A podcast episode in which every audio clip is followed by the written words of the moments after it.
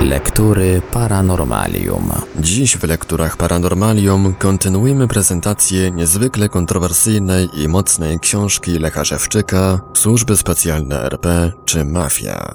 Zapraszamy do słuchania.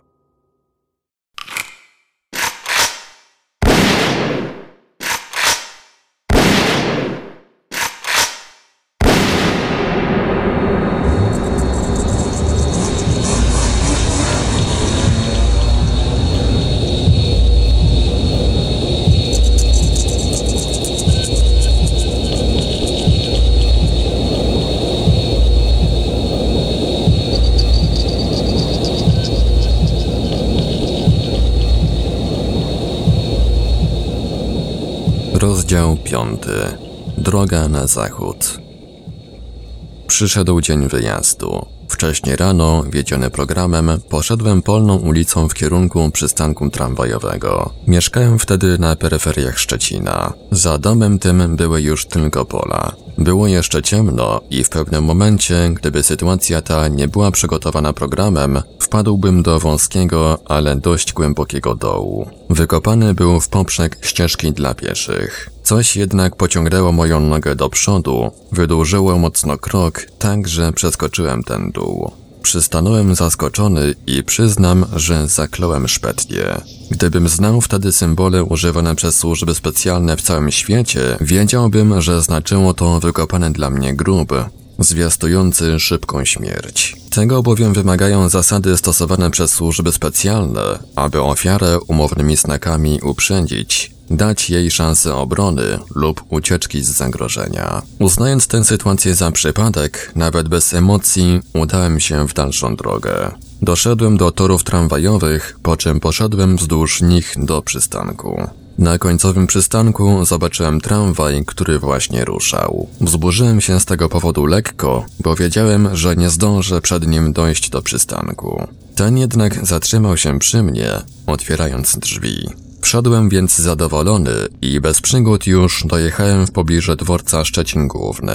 Tam, po chwili oczekiwania, wsiadłem do pociągu, którym miałem dojechać do Berlina Wschodniego, a stamtąd innym pociągiem do Hamburga. Znalazłem numer mojego miejsca zgodnie z rezerwacją, po czym z uczuciem ulgi usiadłem. Ten sam przedział zajęło jeszcze kilka osób, a z rozmowy wynikało, że się znali. Jeden z nich wyjął prześcieradło niby celem obejrzenia go, ale chodziło o to, abym ja je zobaczył. Prześcieradło jest również znakiem śmierci, ale wtedy tego nie wiedziałem. Przy kontroli paszportów podoficer Straży Granicznej po przeczytaniu mojego nazwiska przyjrzał mi się uważnie. Następnie wyjął notatnik, w którym odszukał jakiś zapis i ponownie zajrzał do mojego paszportu. Po chwili namysłu zwrócił mi go i odszedł. Była to dla mnie chwila emocji, bo innym przekraczającym granicę sprawdzenie paszportów przebiegało bez zastrzeżeń. Wciąż więc coś ważyło się wokół mnie. Oficjalne czynniki próbowały zatrzymać, uniemożliwić wyjazd, a inne działały tak, że jednak wypuszczono mnie z Polski. W Berlinie Wschodnim zauważyłem, że zginął mi parasol. Szybko pogodziłem się ze stratą, uważając, że w Hamburgu kupię sobie lepszy. Wbrew moim przypuszczeniom, wydarzenia, które miały miejsce wokół mnie, jakby spowodowane wyjątkowym pechem, nie były przypadkowe. Również strata parasola była złym znakiem. Parasol symbolizuje ochronę i gdybym wtedy to wiedział, zrozumiałbym, że z jego stratą nastąpił koniec mojej ochrony, że dalej muszę liczyć już tylko na własne siły i los, który mi zgotowano. Przechodząc na dworzec kolejowy, z którego odchodziły pociągi w kierunku RFN, przeszedłem następną kontrolę paszportową i celną. Oficer Straży Granicznej NRD po wręczeniu mu paszportu przez chwilę mierzył mnie nieprzyjaznym wzrokiem. Przekartkował paszport i pozwolił odejść. Celnicy przepuścili mnie bez problemów. W ogóle nie sprawdzali mojego bagażu, którym była jedna torba podróżna. Już gdy wyszedłem z domu w Szczecinie, wydała mi się zbyt ciężka jak na rzeczy, głównie ubrania, które do niej włożyłem.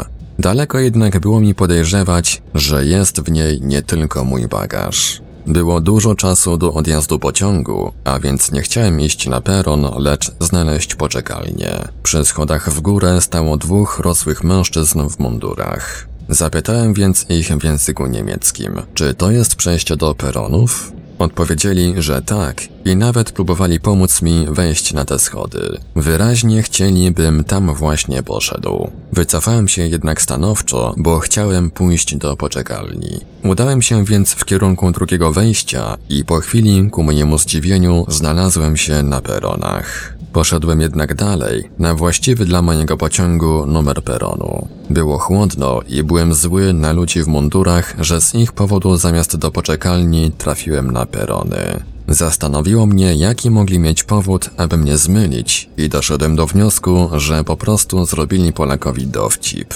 Zmylenie to było dla mnie jednak szczęśliwe, bo w górę po schodach miało się zdarzyć coś złego. Po ponad godzinie oczekiwania nadjechał pociąg i po sprawdzeniu go przez Straż Graniczną zająłem miejsce w pustym przedziale. Wśród niewielu pasażerów jechali również znajomi z pociągu ze Szczecina, ci z prześcieradłem. Dwóch usiadło w moim przedziale, a dwóch w sąsiednim. Po chwili dosiadł się do nas jeszcze jeden człowiek. Nawiązał ze mną rozmowę. Powiedział, że ma niemieckie pochodzenie i jedzie do RFN na stałe. Siedział obok mnie, a ci z prześcieradłem naprzeciwko. Krótko, gdy pociąg ruszył, wjechaliśmy w tunel. Zrobiło się całkiem ciemno i wtedy usłyszałem trzask otwieranego okna. Wstałem z miejsca z myślą, aby z powrotem zamknąć to okno. Faceci od prześcieradła zaczęli mnie denerwować, bo zachowywali się zbyt swobodnie. Pomyślałem, po co któryś z nich otworzył to okno. Przecież jedziemy w tunelu, a więc i tak nic nie zobaczy. Zrobiło się jakieś zamieszanie, a więc usiadłem ponownie, ale na przeciwległym siedzeniu. Po chwili usłyszałem trzask zamykanego okna i krótko po tym pociąg wyjechał z tunelu. Zrobiło się widno i ze zdumieniem stwierdziłem, że jest nas tylko trzech w przedziale. Faceci od prześcieradła, jeszcze bardziej zdumieni, spoglądali raz na siebie, raz na mnie. Nie spodziewali się mnie zobaczyć. Wyjrzałem na korytarz, ale był pusty. Trudno mi było zrozumieć, w jaki sposób siedzący obok mnie człowiek mógł opuścić przedział. Tego, że mógł go opuścić przez okno, w ogóle nie wziąłem pod uwagę. Przyznam, że szybko przestało mnie to interesować i wróciłem myślami do rozważań na temat swojej najbliższej przyszłości. Jeden z siedzących przy oknie mężczyzn wyszedł z przedziału, a pociąg zatrzymał się w Berlinie Zachodnim. Do naszego przedziału dosiadła Niemka z kilkuletnim chłopcem, który wyjął z torby zabawki i rozłożył na siedzeniach. Siedzący w przedziale drugi mężczyzna, w wieku około 30 lat, wyraźnie zły, wiercił się niespokojnie. Obecność kobiety i dziecka drażniła go, jakby pokrzyżowało mu to plany. Chłopiec dostał od kobiety paczkę gumy do rzucia, która też zachęciła go, aby również i nas poczęstował. Przyjąłem poczęstunek, ale drugi mężczyzna odmówił. Zdziwił się wyraźnie, widząc, że odwinąłem papier i włożyłem gumę do ust. Zrobił się potem jeszcze bardziej niespokojny, obserwując mnie ukradkiem. Oczywiście, gdybym wiedział, w jakiej jestem sytuacji, nie przyjąłbym czegokolwiek od nieznajomej osoby. Takie są zasady. Współpasażera zdezorientowało moje zachowanie, bo widocznie uznał, że nie mogłem popełnić aż tak podstawowego błędu. Mieli przecież zlikwidować przebiegłego cwaniaka. Przypuszczam, że zaniepokoiła go myśl, że kobieta wypełnia jakieś zadanie i celowo wsiadła do naszego przedziału. Mógł podejrzewać, że guma, którą kazała mnie poczęstować, zawiera środek psychotropowy, po zażyciu którego obudzę się i przestanę być łatwą ofiarą. Wolał więc opuścić moje towarzystwo i poszedł do swoich kolegów. Wspomniana guma do rzucia nie zawierała jednak żadnych niespodzianek. Wyjechaliśmy z Berlina Zachodniego i znów znaleźliśmy się na terenie NRD. W drodze do granicy RFN poszedłem do toalety. Gdy z niej wychodziłem, facecie od prześcieradła stali przy drzwiach. Dwóch blokowało mi sobą przejście, a trzeci szarpnął klamkę, aby otworzyć drzwi wagonu. Szczęście wciąż było przy mnie, bo drzwi nie udało mu się otworzyć. Toaleta, z której wyszedłem, była przed wagonem restauracyjnym, w którym drzwi zwykle zamknięte są na klucz. Przedarłem się przez niechętnie ustępujących mi drogę mężczyzn i poszedłem do swojego przedziału. W drodze pomyślałem, Co za typy. Albo otwierają okno w tunelu, albo drzwi w czasie biegu pociągu. Podejrzewać, że to dla mnie próbowali otworzyć te drzwi, nawet nie przyszło mi na myśl. Któż mógłby mieć powód, aby wyrzucić mnie z pociągu, a tym bardziej faceci w garniturach i krawatach? Po kilku latach, gdy już wiedziałem, że niewiele przypadkowo dzieje się wokół mnie, ponownie rozważyłem wszystkie niebezpieczne sytuacje. Zastanowiło mnie, dlaczego zajmujący się bezpieczeństwem ludzi próbowali mnie zamordować, a przynajmniej trwale okaleczyć. Przecież wiedzieli, że byłem tylko bezwiednym narzędziem, którym posługiwali się bardzo niebezpieczni ludzie, świadomi tego, co czynią. Dlaczego więc nie próbowali unieszkodliwić rzeczywistych sprawców, a tylko próbowali zniszczyć narzędzie? Odpowiedź jest prosta, bo sprawcy byli wśród nich, dobrze zorganizowani, silni, niebezpieczni, powiązani z zachodnimi wywiadami, a ja nieświadome narzędzie, całkowicie bezbronne. W taki sposób, starając się dokuczać i zniszczyć mnie, wspólnie z eksploatującymi mnie zbrodniarzami, głównie z wywiadu RP, dręczyli niewinnego człowieka. Zastanowiło też mnie, dlaczego zamiast mordować, po prostu nie ujawnili mi sytuacji, w której się znajduję, i metod, którymi zbrodniarze posługują się mną. Mogli przecież w ten sposób użyć mnie jako świadomego już agenta przeciwko nim. Przypuszczam, że nie musieliby mnie do tego namawiać, z uwagi na zbrodnie, które tamci popełnili na mnie i mojej rodzinie oraz udrękę, którą nam sprawili. Takie postępowanie jednak godziło w interesy ich przełożonych. Głównie dlatego, bo z łupów zdobytych przez zajmujących się prowadzeniem działalności mafijnej pracowników korzysta wciąż wiele wysoko postawionych osób z resortu MSW. Zwalczenie ich byłoby więc godzeniem we własne interesy. Jak też wynika z wielu faktów, ci wyżej postawieni w służbach specjalnych nie chcieli zbyt mądrych, z wysokim morale na swoich podwładnych. Obawiali się, że tacy zagrożą ich pozycjom, zajmowanym stanowiskom i będą przeszkadzać w robieniu mafijnych interesów. Wiele wskazuje, że jest tak również obecnie. Z tego właśnie powodu nie chcieli mnie na oficjalnego agenta i jak czas wykazał, nie mam czego żałować. Co najwyżej widzieli mnie jako eksploatowanego w hipnozie niewolnika, bezwiedne narzędzie, przeznaczone w każdej chwili do likwidacji. Z początkiem zmierzchu pociąg wjechał na dworzec w Hamburgu. Pełen emocji wysiadłem na peron, rozglądając się za znajomym, którego listownie prosiłem, aby po mnie wyszedł. Po chwili, gdy część ludzi opuściła już peron, zobaczyłem go. Stał w pobliżu, rozmawiając z jednym ze znajomych od prześcieradła. Był to ten, który opuścił przedział krótko po zajęciu go przez kobietę z dzieckiem. Gdy udałem się w ich kierunku, mężczyzna ten szybko odszedł. Zaskoczyło mnie, że się znają, ale wówczas mało mnie to obchodziło. Szczęśliwy byłem, że nie będę musiał nocować na dworcu, a rano kombinować, co począć dalej. Dowiedziałem się dopiero po kilku latach, że oczekujący na mnie znajomy był pracownikiem wywiadu RP i wyszedł po mnie, bo tak mu polecono. Krótko po przywitaniu znajomy zaproponował, abym zostawił torbę w skrytce bagażowej, bo tak sprawnie będzie mógł pokazać mi kilka miejsc. Chętnie też zgodziłem się, gdy chciał zrobić to za mnie. Ulokował torbę w jednej z wolnych skrytek, po czym schował kluczyk do kieszeni. Widząc, że niczego nie podejrzewam i uznałem za nieistotne, że kluczyk będzie w jego posiadaniu, przekazał go dyskretnie innej osobie. Pokazanie kilku miejsc polegało na tym, że przeszliśmy z jednej strony dworca na drugą, Przeszliśmy wzdłuż, wypiliśmy po puszce piwa, którym poczęstował mnie znajomy. Następnie wróciliśmy do skrytki bagażowej. Znajomy miał już ponownie kluczyk, a więc bez zwrócenia moich podejrzeń wyjął ze skrytki torbę. Wydała mi się lżejsza, ale szybko przestałem zwracać na to uwagę. Udaliśmy się do mieszkania znajomego, po czym rozpakowałem torbę. Były w niej wszystkie rzeczy, które zabrałem ze sobą z Polski. Prawdę mówiąc, jedynym przedmiotem, który mógłby zainteresować ewentualnego złodzieja, była wódka. Niestety nie potrafię powiedzieć, co dołożyli mi do torby w Polsce i wyjęli podstępnie w Hamburgu. Wiem jednak, że było to coś ważnego, wartościowego. Właśnie dlatego to, co dowiedziałem się na ten temat w RPA, zaraz po powrocie do Polski, praniem mózgu wraz z innymi informacjami, pracownicy wywiadu RP zablokowali mi w pamięci. Czynione przez ponad 9 lat starania, aby odblokować te informacje, nie dały rezultatu. Są ściśle chronione przede mną oraz podaniem ich do wiadomości publicznej.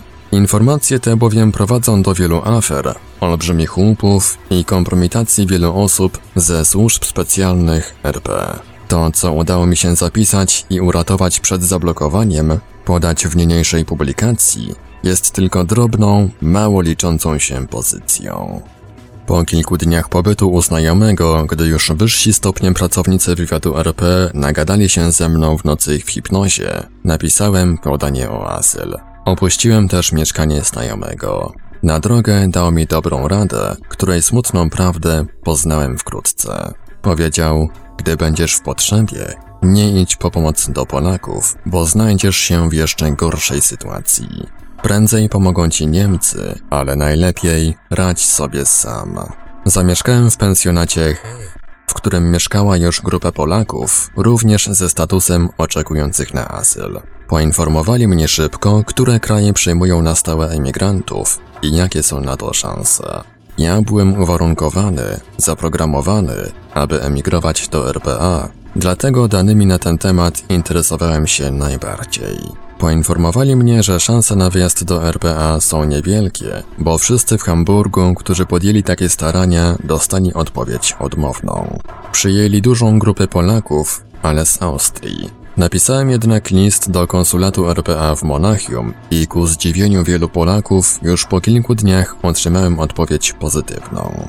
W załączeniu był plik formularzy do wypełnienia wraz z pouczeniem, jakich należy dopełnić formalności. Stała się jednak rzecz dziwna, bo krótko po otrzymaniu odpowiedzi z konsulatu RPA nagle odeszła mi chęć emigracji do tego kraju. Później w RPA dowiedziałem się, że stało się tak dlatego, bo pracownicy wywiadu RP zmienili odnośnie mnie plany. Gdy udało mi się wydostać z Polski, dotrzeć do Hamburga, postanowili nie wywiązywać się z umowy, nie przekazywać mnie do RPA, lecz na terenie RFN eksploatować. Zmienili więc nałożony mi uprzednio program tak, abym zrezygnował z wyjazdu do RPA. Następnie porozumieli się z tamtejszą mafią i zaoferowali im wykorzystanie mnie do dowolnych celów, w zamian za udział w uzyskanych łupach. Spółka została zawarta przy obopólnym wielkim zadowoleniu. Już po kilku tygodniach pobytu w pensjonacie właściciele traktowali mnie z niechęcią.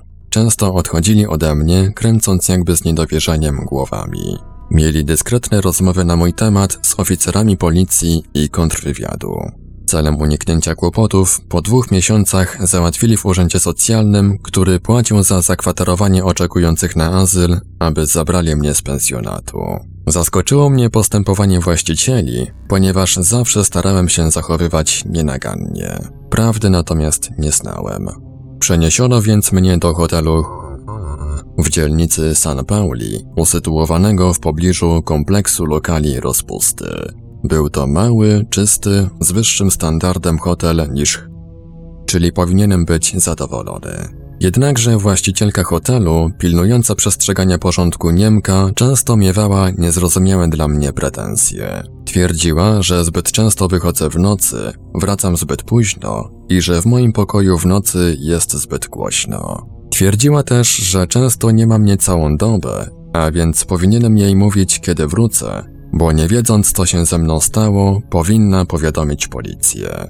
Miała rację, tylko że ja nie wiedziałem, o co jej chodzi.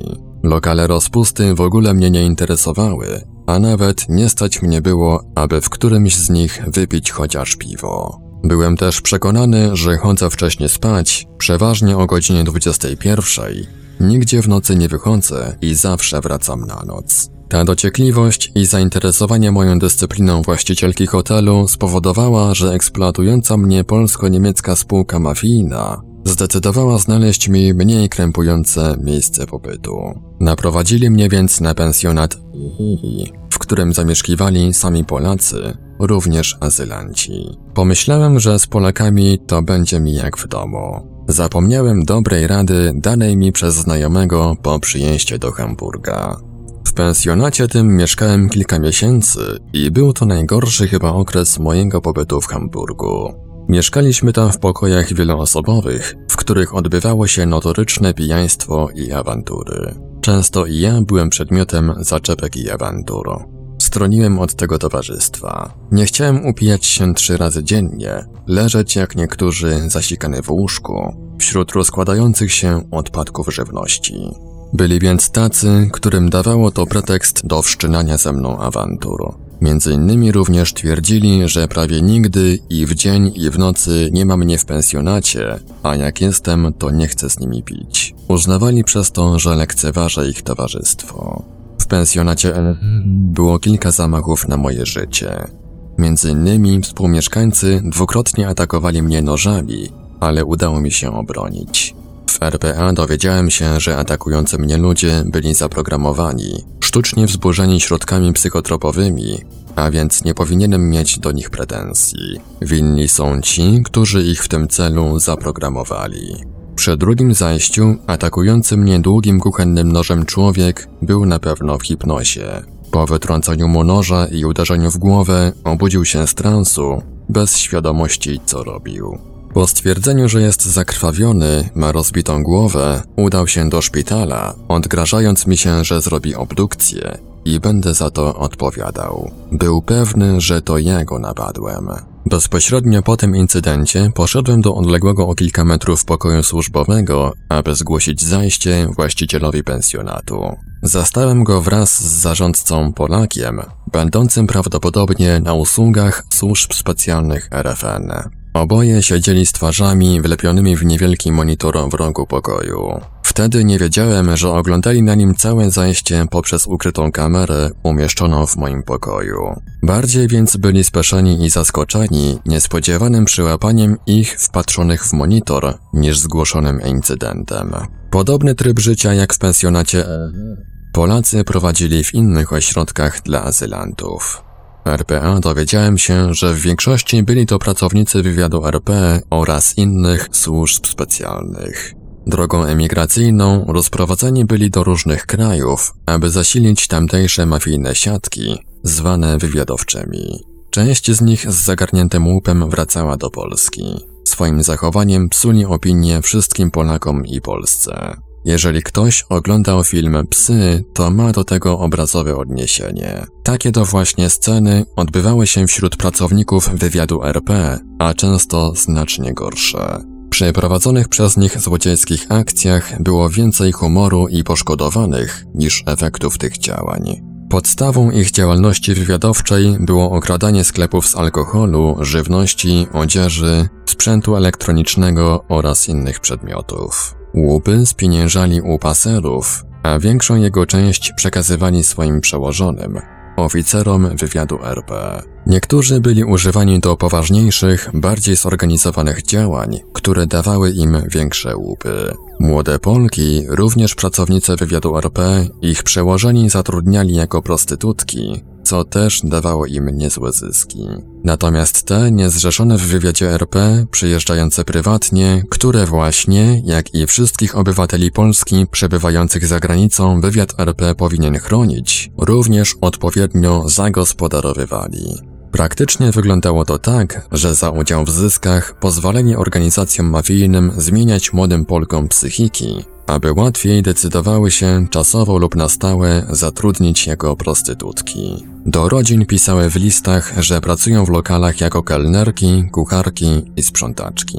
W wielu przypadkach dziewczyny dla tych celów są podstępnie wprowadzane w hipnozę, a więc nawet nie wiedzą, że są darmowymi prostytutkami. Niektóre z Polek są zmuszane do uprawiania prostytucji. Ponieważ uczestniczą w tym procederze pracownicy wywiadu RP, po przyjeździe do Polski dziewczyny te są programowane, aby bały się lub wstydziły ujawnić szczegóły. Przebywając w środowisku Polaków, Przyglądając się temu z bliska, zacząłem zatracać swoją dumę narodową. Z biegiem czasu zrozumiałem, że słowo Polak w krajach zachodnich nie kojarzy się najlepiej. Skutecznie opinię tę wytwarza niewielki procent Polaków, głównie występujących pod flagą wywiadu RP. Borykając się z wieloma kłopotami, czułem się coraz bardziej sfrustrowany. Ten uciążliwy tryb życia, jaki musiałem prowadzić, sprawił, że nałożony mi program pozostania na stałe w RFN przestał działać.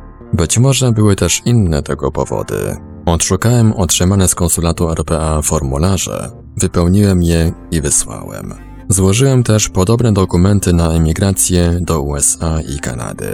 Zdecydowałem, że pojadę do tego kraju, którego ambasada najszybciej da mi odpowiedź pozytywną. Oczekiwane odpowiedzi jednak nie nadchodziły. Okazało się później w RPA, że wypełnione formularze, które wysłałem do konsulatu RPA w Monachium, zostały przejęte przez mafię i nie dotarły tam. Prawdopodobnie te, które złożyłem w biurze emigracyjnym na emigrację do USA i Kanady, również zaginęły. Mafijna spółka zgarniała mną olbrzymie łupy, dlatego skutecznie starała się, abym nie mógł opuścić RFN.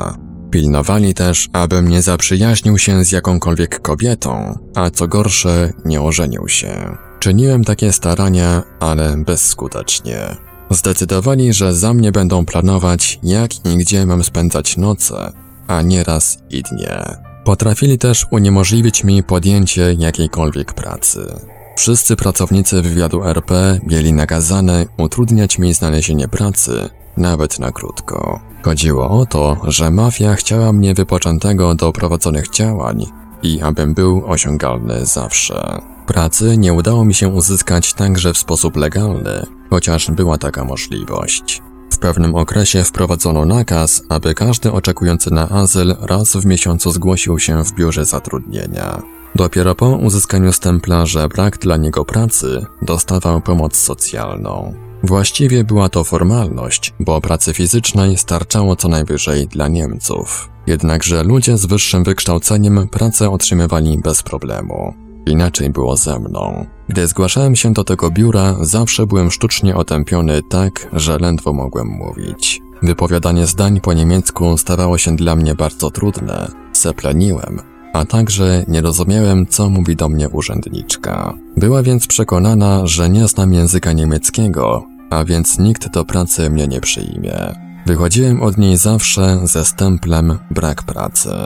Sposób, którym się w tym celu posługiwali, którym z inteligentnego człowieka można natychmiast zrobić przegłupa, poznałem nieco później w RPA. Z powodu uniemożliwienia mi podjęcia pracy przez pracowników wywiadu RP w ciągu dwóch lat pobytu w RFN łącznie udało mi się pracować tylko kilka dni. Po kilku miesiącach pobytu w pensjonacie zakwaterowano mnie wraz z wieloma Polakami w wydzielonej części budynku dla przesiedleńców. Był to duży budynek przy ulicy przeznaczony dla czasowego zamieszkania Niemców przybyłych z innych krajów, głównie z Polski.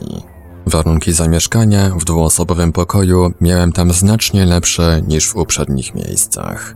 Dało się uniknąć stałego przebywania wśród wciąż pijanych ludzi, chociaż łącznie tam było ich jeszcze więcej. Zajmowali się, jak wszędzie, standardową dla wywiadu RP działalnością, czyli okradaniem sklepów. Spokojniejsze dla mnie warunki zamieszkania dawały jednak możliwość łatwiejszego wprowadzenia w hipnozę i wysługiwania się przy zdobywaniu łupów. Mieszkanie, w którym dostałem pokój, wychodziło bezpośrednio na drogę gospodarczą, z dala od ulicy. Pracownicy wywiadu RP w poszukiwaniu łupów uwijali się dzień i noc. Bywało, że komuś narazili się, jakiejś innej grupie mafijnej i biegali spuszeni. Zwykle wówczas szukali mnie, abym im pomógł obronić się, chociaż mieli ścisły zakaz ujawniania mi, że biorą w czymkolwiek udział. Mnie bowiem, oficerowie wywiadu RP, w spółce z mafiozami z Hamburga, do wszystkich działań zatrudniali wprowadzonego w hipnozę. Dla mnie wszystko miało być tajne. Większość z przybywających wokół mnie pracowników wywiadu RP brała udział w eksploatowaniu mnie, a często i poniżaniu. Gdy jednak wpadli w kłopoty, znaleźli się w niebezpieczeństwie, wtedy szukali mnie, abym ich bronił. Nieraz doszły do mnie takie informacje i zdziwiony byłem, że uważają mnie aż za takiego mocnego. Któregoś wieczoru jeden z bardziej aktywnych pracowników wywiadu RP, który próbował udusić mnie w pensjonacie, szukał mnie przestraszony, abym mu pomógł. Koledzy stanowczo zatrzymali go, a był już przed drzwiami mojego pokoju. Usilnie tłumaczył im, że trzeba wziąć mnie, bo jest niebezpiecznie, a ja sobie z nimi poradzę. Innym razem grupa pracowników wywiadu RP ukradła jugosłowiańskiej mafii zgromadzone łupy, przygotowane do wysłania do Jugosławii. Część z tych łupów ukryli w mieszkaniu znanej mi rodziny. Ci jednak zorientowali się, że są to bardzo trefne łupy, a więc nie chcąc narażać się, kazali sprawcom je zabrać.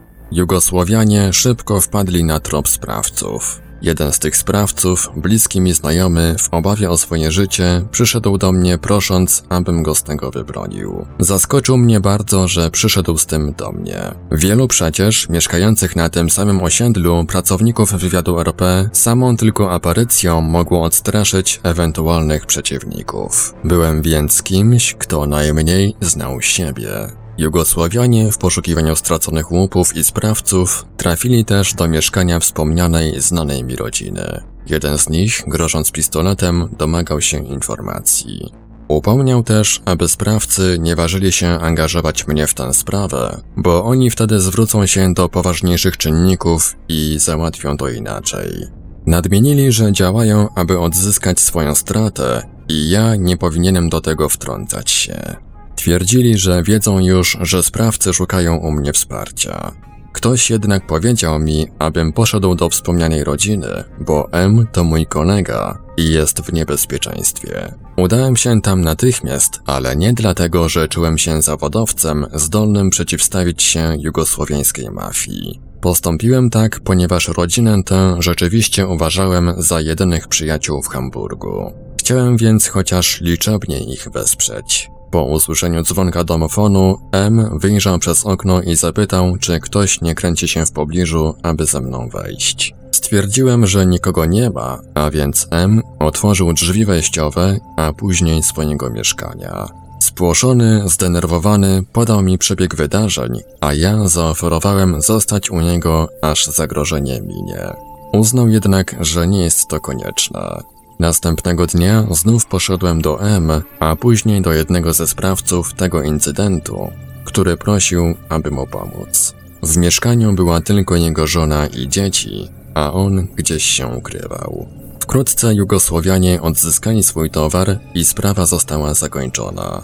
Przy analizie tego zdarzenia w RPA dowiedziałem się, jaka była w tym moja rola. Swoją obecnością przy tej sprawie miałem sprawić, aby Jugosłowianie po odzyskaniu straty zaniechali zemsty. Znali mnie z działań prowadzonych przez mafię w Hamburgu. Poziom tych działań zdecydowanie różnił się od rutynowych akcji wywiadowczych, prowadzonych głównie w sklepach i piwnicach przez pracowników wywiadu RP. W dużym stopniu była to działalność typu afera żelazo.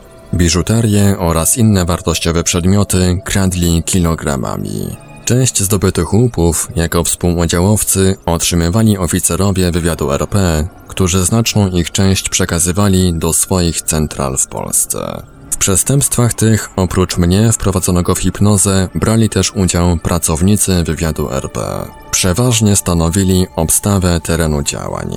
Wysługując się mną w hipnozie, kradli wartościowe przedmioty i pieniądze bogatym ludziom, a także zgromadzone łupy drobniejszej rangi złodziejom.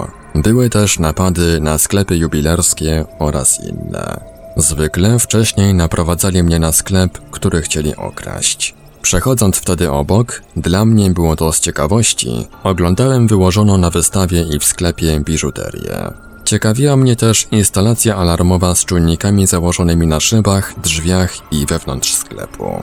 Zwykle to wystarczało, aby jubiler zapłacił haracz i sklep jego zostawiono w spokoju. Bywały jednak porozumienia między jubilerem i mafią odnośnie planowanego napadu. Jubiler przekazywał informacje odnośnie instalacji alarmowej, typu sejfów oraz posiadanych wartościowych przedmiotów. Następnie dane te dawano mi, wprowadzonemu w hipnozę do analizy, po czym organizowali włamanie lub napad. Jubiler otrzymywał wtedy część łupu, a ponadto odszkodowanie z ubezpieczenia. Angażowali mnie też w innego typu napadach oraz wymuszaniu haraczy i załatwianiu porachunków międzymafijnych. Zawsze przy tym byłem w hipnozie, bez świadomości popełnianych czynów. Na teren przestępstwa zawozili mnie skutego kajdankami na rękach i nogach. Widocznie bali się, że mógłbym przypadkowo lub działaniem kogoś z zewnątrz przerwać trans i zaatakować ich. Uwalniali mnie bezpośrednio przed akcją, a po jej zakończeniu znów odwozili do miejsca, z którego mnie przejęli. Wracali mnie tam również inną, psychotroniczną metodą. Przeważnie zabierali mnie w nocy, podczas snu z mieszkania. Tak się dziwnie składało, że szybko morzył mnie sen i zwykle już o godzinie 21 kładłem się spać.